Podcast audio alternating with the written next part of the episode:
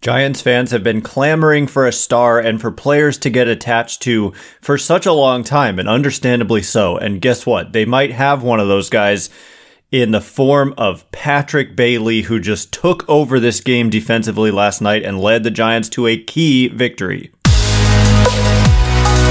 You are Locked On Giants, your daily San Francisco Giants podcast, part of the Locked On Podcast Network, your team every day.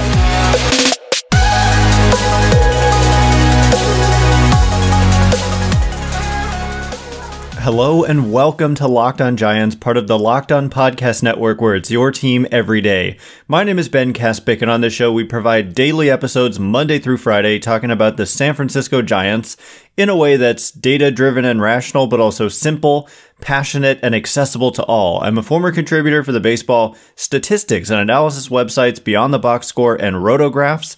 I've been podcasting about the Giants since 2015, and I'm a lifelong fan. Thank you for making Locked on Giants your first listen every day. We're free and available wherever you get podcasts, including YouTube. Check us out there. Please hit that subscribe button wherever you are uh, if you're enjoying this show. Swing for the fences on Sleeper Picks, and you could win up to 100 times your money. Download the Sleeper app and use promo code Locked On, and you'll get up to a $100 match on your first deposit. Terms and conditions apply. See Sleeper's terms of use for details. Currently operational in over 30 states. Check out Sleeper today. And where we start today is just discussing how Patrick Bailey, at least defensively, is looking like a star player in this league. I don't use I don't make these comparisons lightly and you may have you've probably heard left and right people comparing him to Buster Posey which I have not done one single time and I'm still not going to do it. I'm not making a comparison to Buster Posey today. I'm making a comparison to Yadier Molina. Just a guy who just comes up and just looks like he's head and shoulders above the rest defensively. I think it's just it's I don't see the Posey. Honestly, Bailey is being Posey was good defensively, but Bailey reminds me defensively of Yadier Molina. Not that they, you know, their actions and movements look exactly the same, but just a guy who comes up and makes such an impact defensively at such a critical position that it just changes the, the team and, and the games in which he plays. And my goodness. I mean, we're seeing that kind of an impact defensively from a guy who's 24 years old, a rookie, uh, and he's played 56 games with the Giants now. So, in case you missed it, Bailey, he didn't even start this game. And, and before I forget, Blake Sabol started behind the plate and he's looked like he's improved a lot as the season has gone on. And he threw a guy out at second base with a really quick pop time himself. But Bailey kind of came in for defense because the Giants had a lead and he threw a runner out, stealing second base from his knees. It was the tying run with nobody out in the eighth, I think. Uh, stealing, trying to steal second with Corbin Carroll, such a dangerous hitter at the plate. So if that guy gets to second with nobody out and Corbin Carroll at the plate, D backs are probably tying the game, you know, or more. And instead, Bailey just like from his knees, throws him out kind of with ease. And so that was incredible in and of itself. But then the game ends with Bailey picking off Geraldo Perdomo from first base on a back pick on a pitch with, you know, that's a tying run on first. And you've got Christian Walker, who's the, you know, the D backs have a few dangerous hitters, but he's probably their most dangerous and bigger, biggest power threat at the plate. Two outs in the ninth. Sean Manaea is on the mound because you know your normal late inning guys have been used a lot recently with all these extra inning games and Alex Cobb having to miss a start because of being sick, blah blah blah. But so you've got Sean Manaea, lefty on the mound with a dangerous righty power bat at the plate. It's you know, I've talked about how the underlying numbers for Manaea have been actually really strong for the last couple of months, but at the same time, it's a dangerous situation. And for all we know, in another universe, uh, Christian Walker hits a go ahead two run homer or a gapper that scores the fast Geraldo Perdomo from first. But Bailey just took it into his own hands and said, nah, this game is over right now. You're not even going to get a chance to do anything at the plate, Christian Walker. So a pitch comes in from Manaea and Bailey just so quick. The quickness is just unbelievable in terms of from the time he catches it to the time it's out of his hand, both on throws to second and on that pick to first. And Sarah Langs of MLB.com, the great Sarah Langs, tweeted out that uh, the pop time, and pop time, in case you didn't know, is the time from when it hits the catcher's mitt. So the pop of the glove of the catcher's mitt. It's not actually measured as the time it hits the glove because the glove can be like in front of the base, behind the base in terms of the throw. Like when it gets to, in this case, first base, they measure it as when it like reaches the base because they can measure you know, it's like home run distances measured by StatCast. They're not actually measured to where it lands. It's measured to where it would have landed if it didn't hit anything. If it just like hit flat ground and it was not impeded at all. So that's how we measure pop time so that we're not saying, okay, well, this guy caught it way in front of the base. So that's shortening the pop time or he caught it behind the base. So it's lengthening the pop time. So anyway, the pop time was 1.39 seconds from the time it hit Bailey's glove to the time it arrived or would have arrived exactly at the like middle or front, I don't know, of the first base bag. But it was a perfect throw in terms of accuracy. It just was right, you know, ground level into the glove of LaMonte Wade Jr., who slaps the tag on Perdomo and he's out. 1.39 seconds, tied for the fastest pop time to first since StatCast started existing. So, like, nobody in that was in 2015 by the way. So this is the ninth season of statcast and nobody has ever had a faster throw according to statcast. And by faster i mean quicker to the base than the one we just saw last night from bailey. And it's the fastest pop time to first on a successful first base pickoff in that span. So the ninth season a guy getting thrown out there has not been a faster pop time to first. And so that's incredible. And Bailey's done the same kind of stuff to second base. I don't know that we've seen like the fastest in the StatCast era, but he ranks second in pop time, average pop time to second base. JT Realmuto is excellent with pop times and he ranks first, but Bailey is second. And Bailey is also second in catcher framing runs, according to StatCast, with eight runs. And he's caught uh, 400 fewer pitches than the guy who's first by a couple of runs. And his strike rate on borderline pitches is 53%, which is second in baseball, only behind Joey Bart, actually, this year, who was first when he was in the league. And the league average, by the way, is 46.4%. So again, Bailey getting 53% strikes on kind of borderline pitches and the league average being 46%. So when I say, you know, Patrick Bailey is a star, I, I mean, according to Fangraphs, the wins above replacement, which obviously factors in defense, 2.1 in 56 games, which is a pace of over six per 162 games. Six wins above replacement, which is star level. Um, I'm not saying he could keep it up, but defense, man, it's it's not like you know unsustainable hitting. We're just seeing it consistently defensively from Patrick Bailey, and overall the offense has actually been a little below average. A 90 weighted runs created plus. It's actually it's right around average for catchers, but he's done it all with the glove, and that's the Yadier Molina like. So far, the bat look has been impressive to me but he's cooled off significantly offensively. Expected numbers, he's been robbed a few times, so expected numbers are better than the actual numbers, but still, to play at a six war pace when you're trending kind of below average offensively just speaks to how great he's been defensively. So I'm glad the Giants have this guy. People were mad when they drafted him. Well, they're not mad now. I could tell you that. Anyway, Coming up in just a minute, I want to get back to the trade deadline. Yesterday, I gave my full thoughts. I've had a day to kind of sleep on it. I want to give you some more analysis of the deadline and try to explain why the Giants ultimately decided to stand pat. We will get into it momentarily. And before we do, this episode is brought to you by Sleeper. Want the chance to win more money with less picks? Head to Sleeper where you can win up to 100 times your money on just two or more fantasy baseball picks. Sleeper is now offering up to a 100x payout for up to eight pick contests.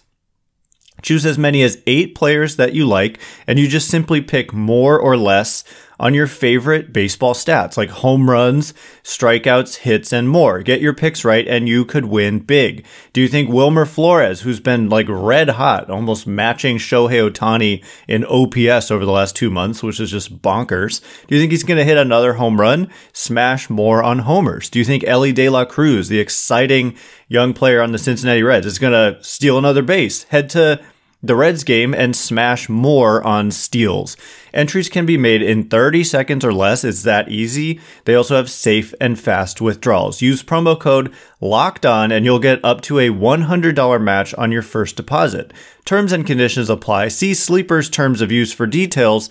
Currently operational in over 30 states. Check out Sleeper today. All right, here we go. I do want to get into the trade deadline a little bit more. We've had obviously almost 24 hours to think it over, to let it sink in. If you want my full instant reaction, check out yesterday's podcast. Um, but the Giants did very little. They acquired AJ Pollock, which was a exceedingly minor seeming move. But, you know, honestly, my honest opinion is the more I've thought about it, the more I understand why they didn't do much more than that. Even though I talked about it yesterday, I have even more thoughts today. Thanks again for making Locked On Giants your first listen every day. Every dayers tomorrow, we're going to be breaking down a critical game. I thought this win last night was really, really key for the Giants uh, to pull off, and they came back. And so now this series is tied up, and you've got Logan Webb going tonight. And the Giants play the D-backs tonight at 6:45 Pacific. You can catch every pitch of the Giants hometown broadcast with SiriusXM on the SXM app. Search Giants. Yeah, huge win by the way. Crawford a huge home run. Luis Matos a huge double that set up the game tying home run. He had a huge double that kind of went under the radar in Sunday's game as well. So the 21 year old Matos, along with Patrick Bailey, it th- this is part of the what I'm talking about when I say like taking a step back. It's understandable their behavior at the trade deadline. Now, I just want to be clear. Like part of I talk about the Giants every single weekday for like over four years, pretty much. You know, some days off, sick days, whatever, but over a thousand episodes. And so I'm constantly talking about the Giants. I get tons of mailbag questions about trades, et cetera, et cetera. And so you can get kind of wrapped up in just like this player would make sense, that player would make sense, and then like the the ebbs and flows of a season and the fact that the Giants didn't play well in July, it's easy to get like overly emotional. But I think if you take a step back and look at the state of the roster, it's understandable that they didn't do much. And I'm going to explain why. And I'm also going to double down on what I said yesterday. It was a dud of a deadline overall.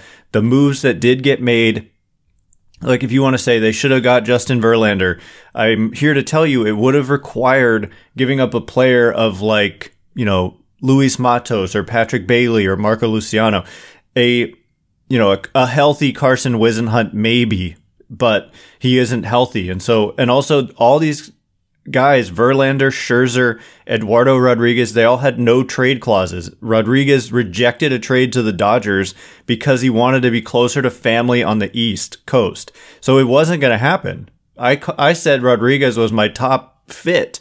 And I also really like Tommy Edman, but he didn't get traded. And so if you look at the guys who did get traded, I don't see the fit of you know, people say like Jack Flaherty. Look at his numbers. He's he's not been good. I don't really understand the the Flaherty. The one guy, maybe Jordan Montgomery, so I can understand that.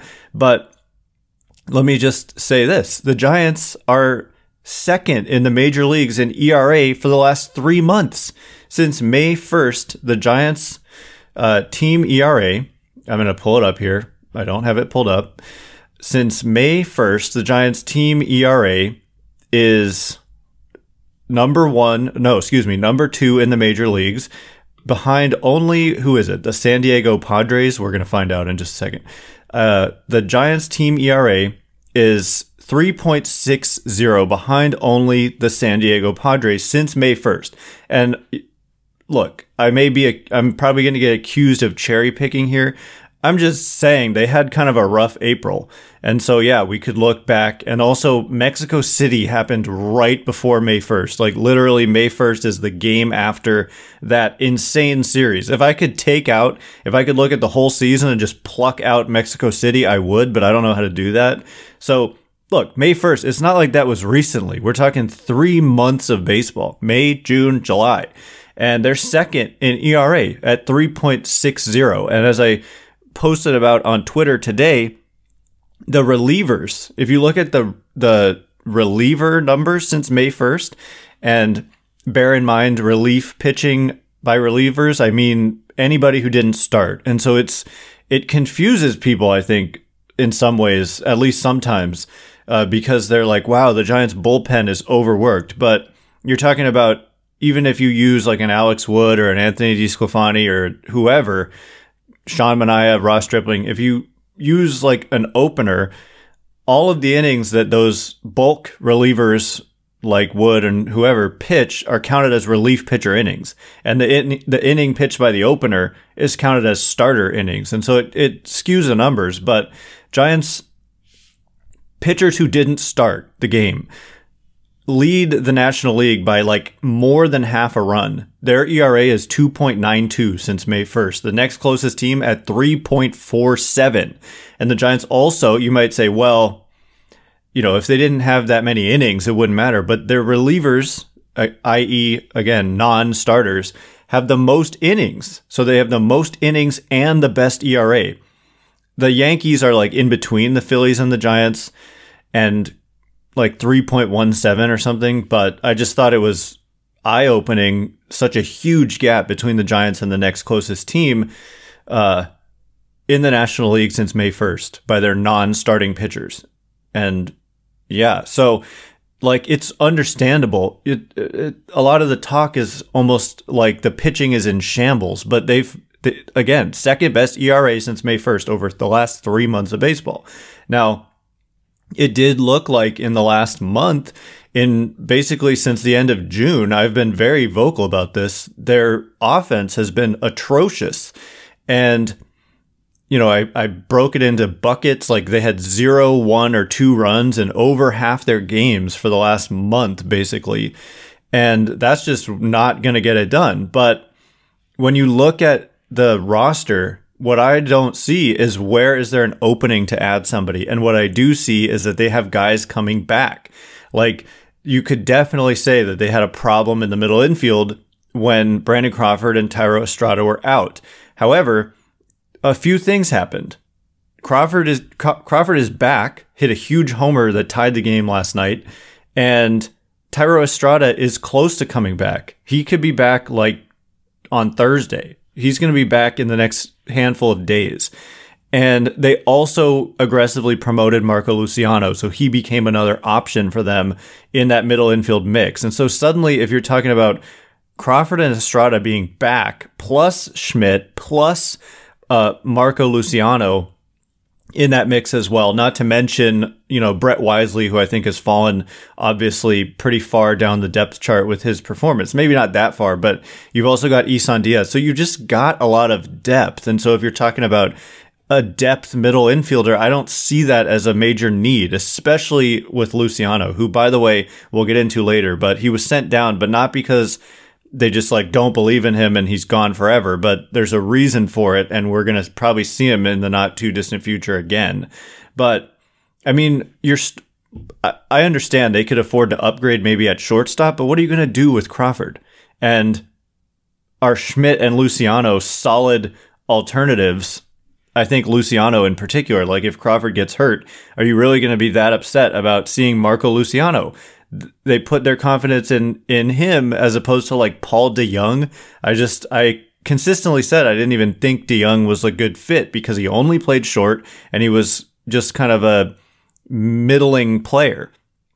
And in the outfield, you've got Haniger close to coming back. and you've got Conforto on the roster, you've got Yastrzemski, and you've got Slater, and then you add in an AJ Pollock. I mean, where was there room, and also who got traded that was an impact player at those positions?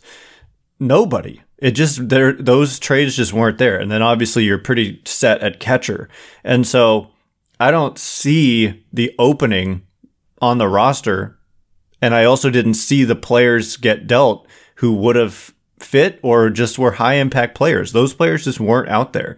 And so, you know, getting healthy is like going to be the biggest key.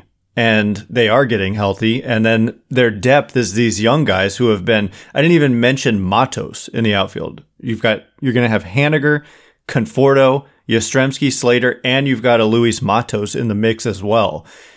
And Blake Sabol's done a pretty nice job. So, like, I should have had this opinion before, is what I'm saying. Like, I get caught up in all the mailbag questions and all that, like, who's the fit, blah, blah, blah. But when all is said and done, getting healthy, which they are, kind of, I don't see where there was room to make a big addition. And I also didn't see a big addition go elsewhere. Those players just weren't out there. So, anyway, coming up in just a minute, we are going to discuss the Giants sent down Marco Luciano. I think I, I said it was going to be that I thought it was going to be an infielder to go down for Pollock, one of Isan Diaz, Luciano, or Schmitt.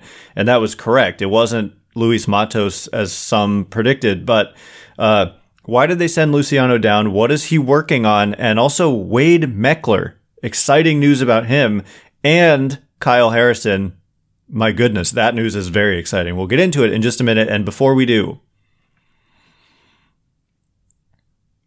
all right, here we go some minor league updates with some somebody getting sent down, somebody getting called up a level, and then somebody being close to making their major league debut. Thanks again for making Locked On Giants your first listen every day. Every day dayers tomorrow, breaking down any news. There's always news, right? There's Giants are pretty busy with roster moves and all that, and also a huge game if you win this game, put yourself in position to at least, at worst, split this four game series with the D backs who have been scuffling and kind of a kick them while they're down situation.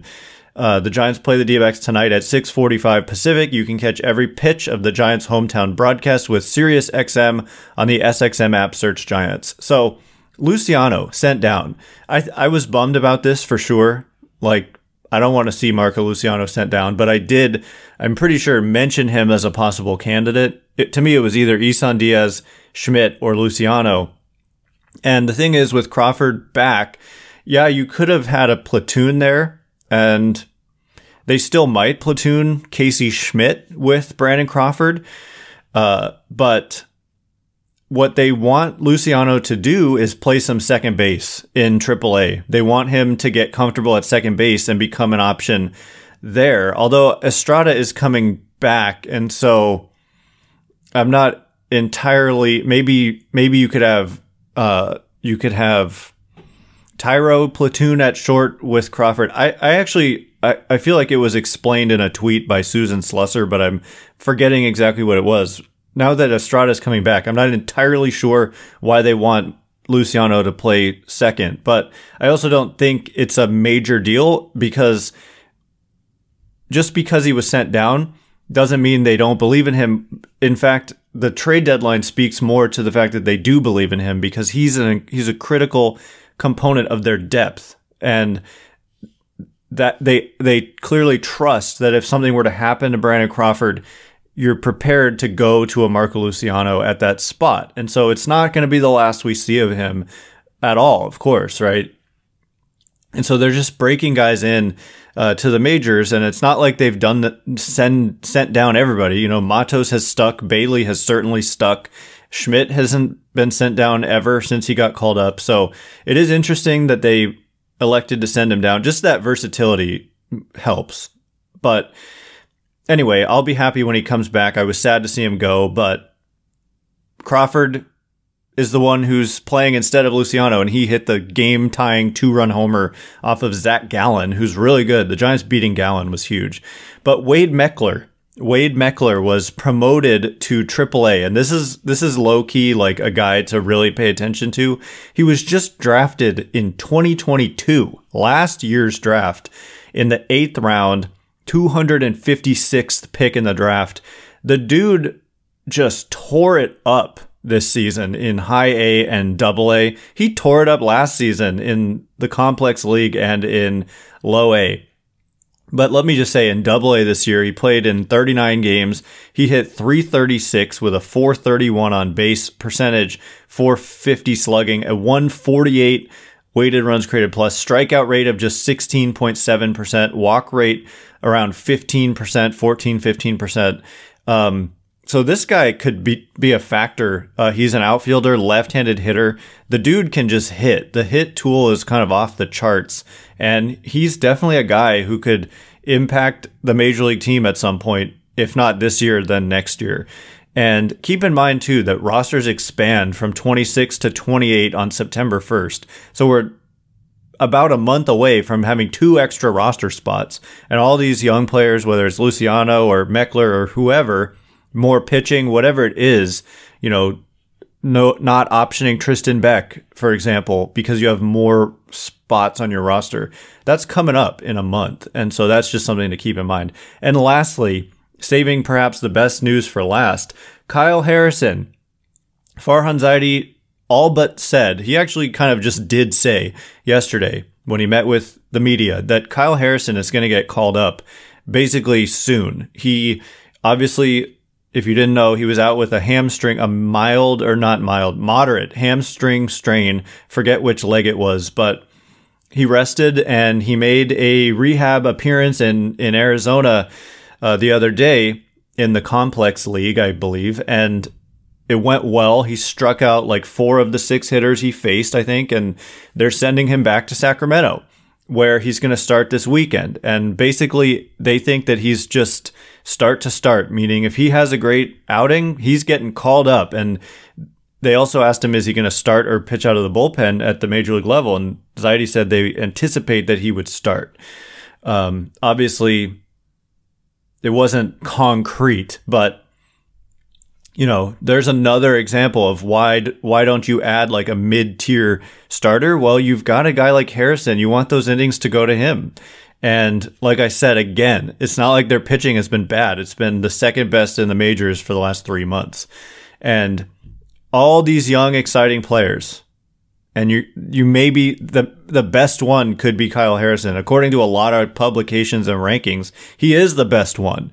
And we're probably going to get a look at him in the next couple weeks and he could be here to stay if he performs. So that's just really exciting and great news. Anyway, that is all the time we have for today. Thanks again for making Locked On Giants your first listen every day, every dayers tomorrow, breaking down this uh, game against the D backs with Logan Webb on the mound, going for uh, two out of three thus far in the in the four game series. So it's big this is this is a big chance to like push the D-backs down and Giants are in playoff position. And so, yeah, yeah, we'll be giving you the latest tomorrow. Once again, my name is Ben Kaspick. Check me out on Twitter at Ben Kaspick, K A S P I C K. If you like this show, please consider rating it or leaving a review. It helps me out a lot. So thank you in advance. And thanks to everyone who's done so already. I can't wait to be with you again tomorrow. Thanks again for listening. You are now Locked on Giants.